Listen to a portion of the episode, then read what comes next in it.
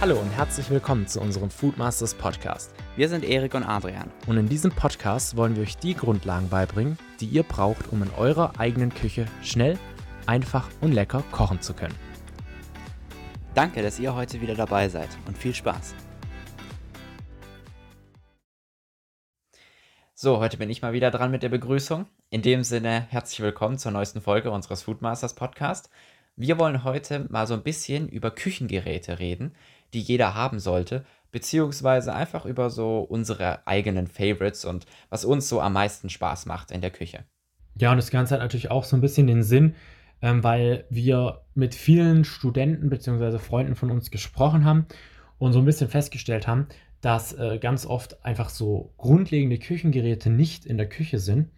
Aber natürlich oh auch oh, ja. auf der anderen Seite ähm, vielleicht auch so ein bisschen Bewusstsein dafür schaffen oder halt ähm, Tipps geben, welche Geräte man vielleicht nicht unbedingt sich anschaffen sollte, die halt ja. mehr oder weniger. Oder auch wie geil sind. das ist.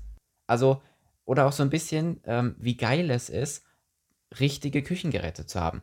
Weil ich glaube, es gab noch niemanden von den Kumpels, äh, die wir bei uns eingeladen hatten, ähm, der mit unseren super tollen Küchenmessern gearbeitet hat und dann nicht begeistert war, weil es einfach viel mehr Spaß macht, mit einem Messer zu schneiden, was man praktisch nur aufsetzen muss und dann gleitet es wie so ein Samurai-Schwert ähm, durch die Tomate durch, anstatt wenn man da draufdrücken muss wie sonst noch was und hin und her ratzt, bis dann die Tomate irgendwann einfach auseinanderbricht. Richtig, ja. Und das ist der, der, also der Podcast ist natürlich vor allem für Leute, ähm, die schon so ein bisschen Bock auf Kochen haben.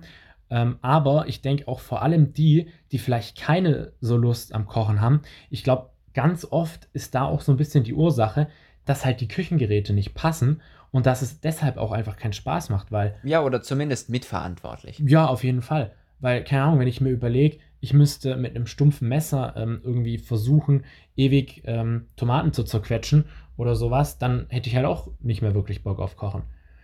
Du auf jeden Fall. Oder vielleicht auch so ein bisschen dann noch für die Leute, ähm, die sich in näherer Zukunft neue Küchengeräte anschaffen wollen oder vielleicht mal überlegen, da was zu investieren. Weil ich denke, da kann ich für uns beide sprechen, dass es eine ziemlich coole Investition ist, weil es auch was ist, was man einfach jeden Tag und andauernd benutzt. In dem Sinn, wir haben ja jetzt schon mal über Messer geredet. Das wäre so für mich das Erste. Ich meine, ein gutes Küchenmesser ist, denke ich, so ziemlich das wichtigste Kücheninstrument, was man haben sollte. Und dabei, ähm, ob das jetzt ein Kochmesser ist oder ob man lieber auf so äh, japanische oder asiatische Messer steht, ähm, das heißt ja Santoku, soweit ich weiß. Ja, richtig. Ähm, sind beide ziemlich cool. Ähm, ich habe beide persönlich. Und ein richtiges Messer zu haben, was auch ordentlich ist, macht es einfach viel geiler und viel angenehmer dann auch zu kochen. Ja, und wenn wir ehrlich sind, ähm, so ein gutes Messer, das muss auch gar nicht 100 Euro kosten. Nein, absolut nicht. Wie viel hat, wie viel hat es gekostet, was wir uns neulich mal angeguckt haben? Ich, ich glaube 60 ich, oder ja, 70 Euro. Ja, ich habe aber. Für ein richtig gutes. Ich habe aber auch schon ähm, gute Messer für 50, 40 Euro gefunden. Ähm, also ja. da wird es natürlich dann schwierig, aber es gibt sie, wenn man da ein bisschen Ausschau nach hält. Ähm, ja. Wenn ihr wollt, könnt ihr uns gerne mal auf Instagram schreiben, dann können wir euch so ein paar Tipps geben, ähm, genau. welche Messer. Wir müssen ein bisschen vorsichtig sein. sein mit Werbung. Richtig, genau, deshalb machen wir das jetzt einfach so. Aber ähm, was ich da eben so ein bisschen empfehlen kann, ist, kauft zum einen ein Messer und aber auf jeden Fall auch irgendwas, mit dem ihr das scharf halten könnt. Ha, da ist natürlich ja. die erste Wahl natürlich einen Schleifstab oder einen Schärfstab, Wetzstab, genau. Ähm, zum Messer selber, ich würde jedem empfehlen, einfach mal in den Laden zu gehen und das so ein bisschen in der Hand zu haben, wie sich das anfühlt, weil ich finde, das macht einen großen Unterschied. Und es gibt ja so ein bisschen zwei Varianten. Also einmal hast du ja schon gesagt, das ganz normale Kochmesser. Für die, die sich da jetzt nicht so auskennen, ähm, das normale Kochmesser ist einfach ein Messer, was so eine gebogene Klinge hat, wo ihr praktisch so ein bisschen auch wiegen könnt. Also das hat vorne ähm, so eine ja, Spitze, das läuft fast schon wie so ein Fisch, so ein bisschen vorne zusammen.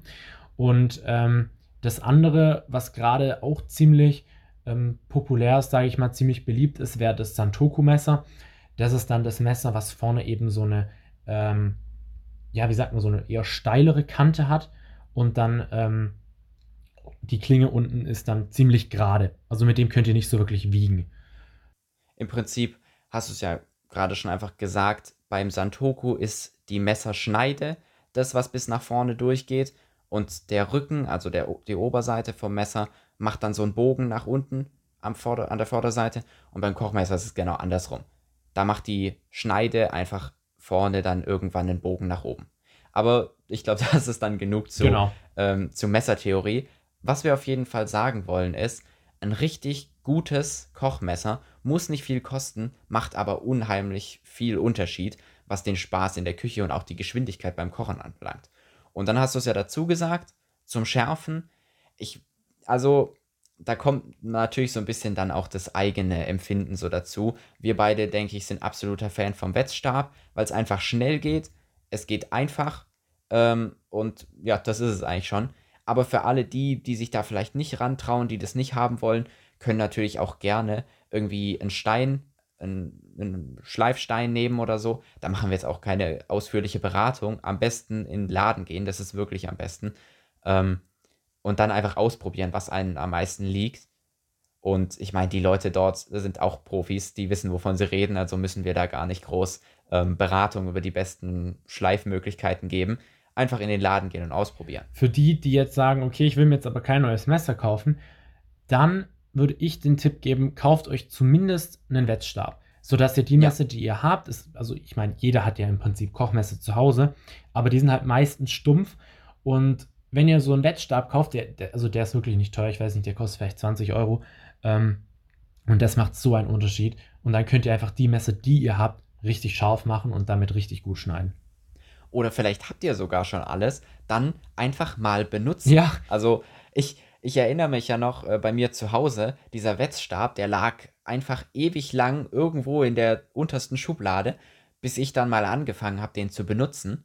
Und ja, du hast es ja gesagt, die meisten haben ordentliche Kochmesser wahrscheinlich schon zu Hause.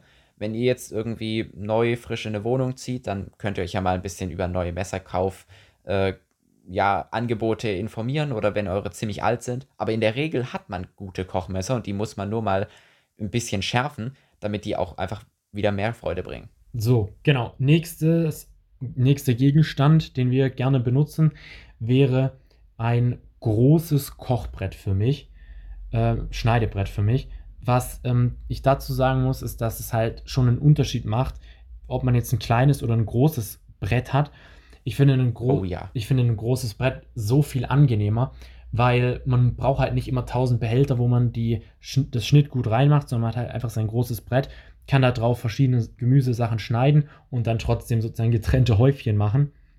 Und alleine auch, ähm, ja, dass man halt Platz hat für Schnittgut und Schneiden, das ist halt einfach sehr, sehr angenehm. Ähm, aber auch da, das ist natürlich immer auch so ein bisschen eine Frage, ähm, wie oft kocht man und auch so ein bisschen, ähm, wie viel will man da investieren. Wenn man jetzt sagt, okay, ähm, ich will da unbedingt ein geiles Brett haben, weil das macht halt auch einfach was her. Das, wie, du hast ja vorher schon gesagt, ähm, die Freunde sind immer begeistert gewesen, mit scharfen Messern bei uns schneiden zu können. Ähm, also das macht auf jeden Fall was her. Ähm, aber man kann natürlich auch mit anderen Brettern schneiden. Wichtig ist nur, dass diese Bretter ähm, zum einen gerade sind, also die sollten nicht gedellt sein, das hatte ich auch schon, dass die Bretter dann so hin und her wackeln und dann, also das macht dann wirklich keinen Spaß. Ähm, und zum anderen würde ich darauf achten, dass es Holz- oder zumindest Kunststoffbretter sind, weil ich habe jetzt ähm, auch schon mal zum Beispiel so, so Glasbretter gesehen oder Kunststoffbretter mache ich eigentlich auch nicht so. Ähm, und für mich macht es halt schon einen Unterschied, weil mir macht es deutlich mehr Spaß, mit so einem Holzbrett zu schneiden, als jetzt auf so einem Kunststoffbrett. Das ist auch einfach ein bisschen angenehmer vom, vom Schnitt. Es hat halt, es hat halt auch verschiedene, wie soll man sagen, Bedienregeln, ähm, wenn wir da noch kurz drauf eingehen wollen. Ich muss auch sagen, Holzbrett auf jeden Fall erste Wahl. Da gleich wichtig, ich denke, wir betonen das an jeder möglichen Stelle, immer wenn wir in irgendeiner Weise über Holzbretter reden. Holzbretter bitte weder in die Spülmaschine noch mit Spülmittel bearbeiten. Und nicht Das- mit Desinfektionsmittel, das habe ich tatsächlich auch schon gehört. ich, ich weiß nicht, wer das macht, aber wenn es einer von euch ist, bitte nicht mehr. Weil das wirklich, das Holz nimmt dieses, das Spülmittel oder Desinfektionsmittel auf und es ist völlig egal, wie viel Wasser ihr benutzt, um das abzuspülen oder wie lange ihr schrubbt, um das wieder sauber zu kriegen. Dieses Spülmittel bleibt einfach im Holzbrett. In der Spülmaschine ist das Ganze noch schlimmer, weil da wird das Wasser mitunter dann noch so heiß, dass das Brett einfach sich verbiegt oder im schlimmsten Fall einfach springt und dann kaputt ist. Aber bitte nicht, weil wenn ihr dann später damit wieder schneidet, dann wird einfach, ja, das Spülmittel ins Essen abgegeben und das will wirklich keiner. Und Holzbretter, Holz ist von Natur aus antibakteriell, das heißt, ihr braucht wirklich keine Seife oder sonst was. Das reicht, wenn man es ganz normal mit warmem Wasser abspült um die sichtbaren Reste zu entfernen. Ja, ich denke, viele genau. machen sich da so ein bisschen Sorge wegen Bakterien oder so. Aber wie du es gesagt hast, äh, Holz ist von sich aus antibakteriell. Und ähm, dann würde ich halt noch darauf achten, dass wenn ihr das dann mit Wasser abgespült habt, dass ihr das dann halt auch trocknen lasst und nicht direkt so in den Schrank stellt. Ähm, weil wenn es natürlich dauerhaft feucht ist, dann wäre das nicht geil. Aber wenn ihr es einfach luftig genau. hinstellt, trocknen lasst, dann ist es überhaupt kein Problem. Und wenn man dann von Zeit zu Zeit das mal mit ein bisschen Öl einmassiert, einfach egal was, Olivenöl, Leinöl oder hast du noch, gibt es noch ein gutes? Ja, ich benutze äh, immer, immer Leinöl. Ja, okay, also die zwei. Olivenöl oder Leinöl verwenden, ja, einfach auch, ein bisschen drauf. Man kann auch Rapsöl nehmen, also. Ah, okay. Würde ich jetzt nicht unbedingt, aber geht auch. Und dann kann man das einfach mit den Händen ein bisschen einmassieren und dann trocknen lassen und das war's. Mehr braucht man dazu eigentlich nicht. Dann ist es aber vielleicht noch wichtig zu sagen, dass ja nicht nur die Seife und das Spülmittel ähm, ins Holz aufgenommen werden können. Deswegen, also meine Ausstattung besteht eigentlich aus einem großen Holzbrett und einem etwas kleineren Kunststoffbrett. Weil für manche Sachen will man einfach nicht das Holzbrett verwenden. Zum Beispiel für Knoblauch. Ähm, Knoblauch ist sehr hartnäckig, was den Geruch anbelangt. Nichts, was man nicht auch rauskriegen könnte. Ich glaube, wir machen dazu mal noch eine ähm, separate Podcast-Folge, wie man richtig mit Holzbrettern umgeht. Ja, absolut. Aber die Grundregel, so ein paar hartnäckige Sachen. Man will auch eigentlich kein Fleisch oder Fisch auf dem Holzbrett schneiden, weil da einfach so viel Fleischsaft ausläuft, dass man den da nicht drin haben will. Deswegen einfach ein Kunststoffbrett für solche speziellen, schwierigeren Lebensmittel und für sämtliches Gemüse bis auf Knoblauch und vielleicht Zwiebeln ähm, kann man dann das Holzbrett verwenden. Richtig, ja. Was ich als nächstes vom Gegenstand her sagen ähm, oder ansprechen wollte, ist, habt bitte unbedingt ein Sieb in eurer Küche. Ich weiß nicht, die, meisten werden das wahrscheinlich haben, aber es gibt bestimmt auch welche, die noch kein Sieb haben. Zur Erklärung, ein Sieb braucht ihr eigentlich immer, wenn ihr zum Beispiel Reis kocht. Ein Sieb ist aber auch ultra geschickt, wenn ihr Gemüse waschen wollt. Ähm, ja, zum Reiskochen noch als Erklärung. Also ähm, wer Reis kocht, der sollte den Reis vorher abspülen, dass die, die Stärke, das Stärkepulver weggeht. Ähm, von daher unbedingt immer ein Sieb haben, das dann auch fein ist, also dass da der Reis nicht durchfällt, weil ihr das einfach so oft zum Waschen von Obst oder von ähm, Gemüse braucht oder auch eben, wie gesagt, von Reis. Und ja, zum Sieb vielleicht noch, es sollte natürlich auch eine gewisse Größe haben, dass da nicht nur ein Teelöffel reinpasst. Ja, absolut. Wenn wir gerade noch bei solchen ähm, sind, eigentlich kommt man ja mit der Ausstattung Schneidebrett und Messer schon fast vollkommen aus. Ähm, was natürlich mein Lieblingsküchengerät äh, ist, ist natürlich die Rührmaschine, weil die einfach die meiste Arbeit einspart. Ich meine, jeder, der schon mal Sahne geschlagen hat mit einem Schneebesen, der weiß, dass man sich da dumm und dämlich rührt. Oh, oh Mann, ich weiß noch, ich habe einmal aus Versehen Kochsahne gekauft und dann wirklich fast 20 Minuten versucht, diese scheiß Sahne zu schlagen. Geil. Ohne dass sich was gerührt hat, bevor ich dann gemerkt habe, dass ich die falsche Sahne gekauft habe. Geil. Ohne Witz, das war so das Ding, wo ich mir dachte, nee, nie wieder, nie wieder werde ich den Schneebesen benutzen. Genau, äh, Küchenmaschine muss man natürlich auch immer so ein bisschen beachten. Die sind natürlich schon ganz ähm, nicht so ganz billig und die können ja auch ähm, gut mal Geld kosten, gerade wenn es dann Richtung Thermomix geht. Ähm, da wären wir schon in den Tausendern. Ähm, was man an Küchengeräten, was Strom betrifft, auf jeden Fall haben sollte. Ich finde, auf so ein Rührgerät kann man noch verzichten. Aber ich finde, was da noch wichtiger wäre, wäre einfach so, eine, so ein Pürierstab. Weil man braucht eigentlich für mm, ähm, ja, ja. jede Soße oder für die meisten Soßen ähm, braucht man einen Pürierstab oder es gibt ganz viele Suppen, wo man Pürierstab braucht. Und vor allem die sind auch nicht teuer. Da kriegst du für 30, 40 Richtig. Euro schon einen, wenn du einen guten haben willst, vielleicht 50 oder so. Richtig, genau. Von daher, also ein Pürierstab wäre wirklich so eine Sache, die, die ganz wichtig ist. Und ich habe auch schon ähm, gesehen, es gibt so Maschinen, die Rührgerät und Pürierstab in einem sind. Mhm. Ähm, das heißt, da kann man eigentlich auch gut dann das so ein bisschen kombinieren vielleicht. Ja, ja.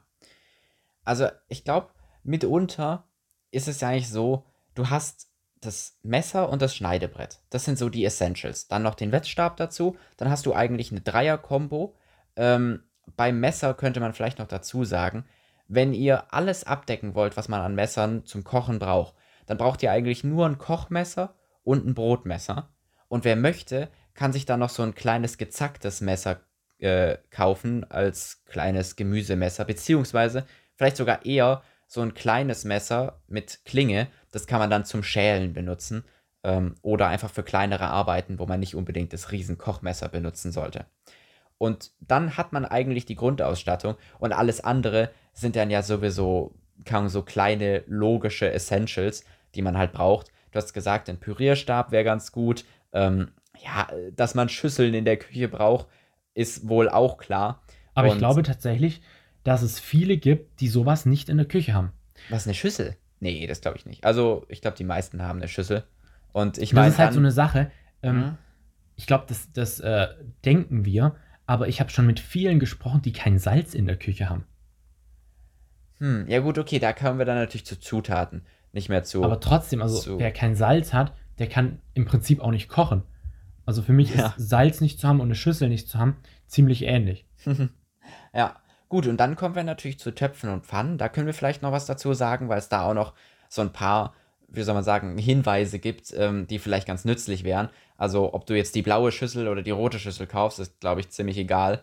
Aber bei Töpfen und Pfannen ist es auf jeden Fall wichtig, ich denke, den meisten sagt beschichtete Pfanne was oder Anti-Haft-Beschichtung in der Pfanne was.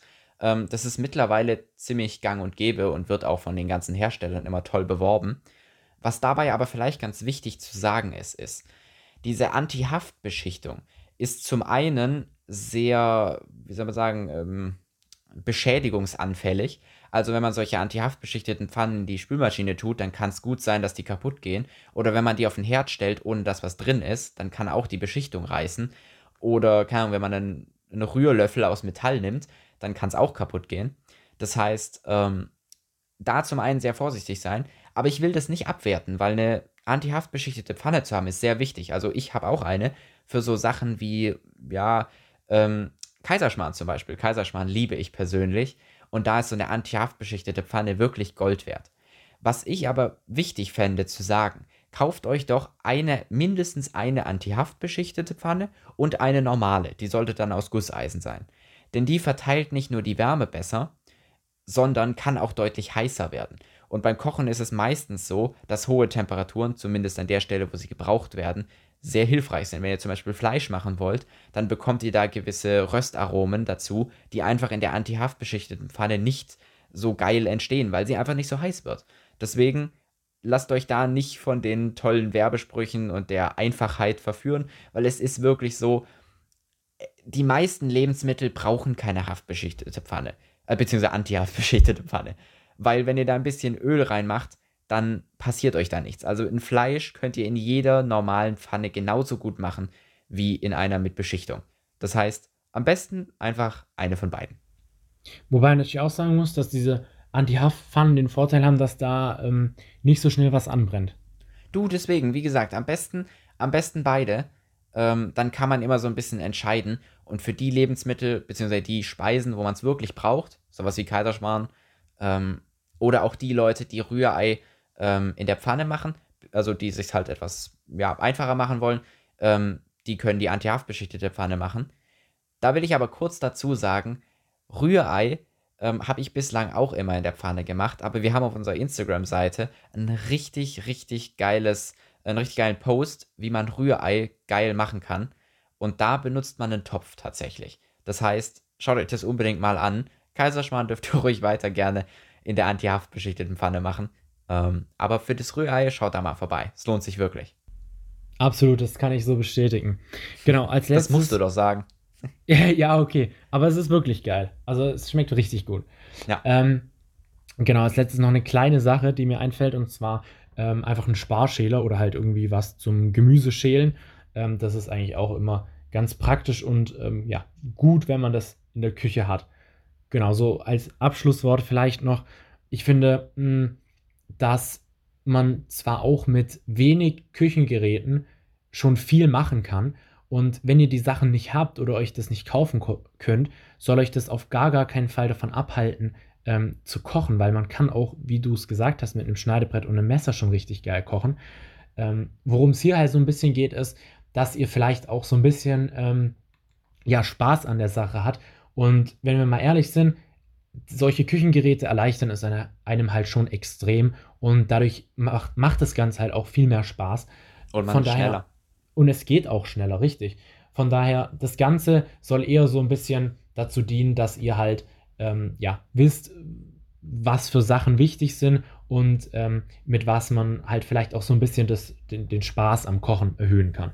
Genau. Und dann natürlich zu den wichtigsten Küchenutensilien ein paar hilfreiche Tipps bekommen. Ja. Das heißt, ähm, wir hoffen natürlich, dass ihr zum einen oder anderen Küchenutensil was Neues gelernt habt ich glaube, die Main Message ist eigentlich, es steht und fällt mit dem guten Messer. Also da sind wir uns, denke ich, einig.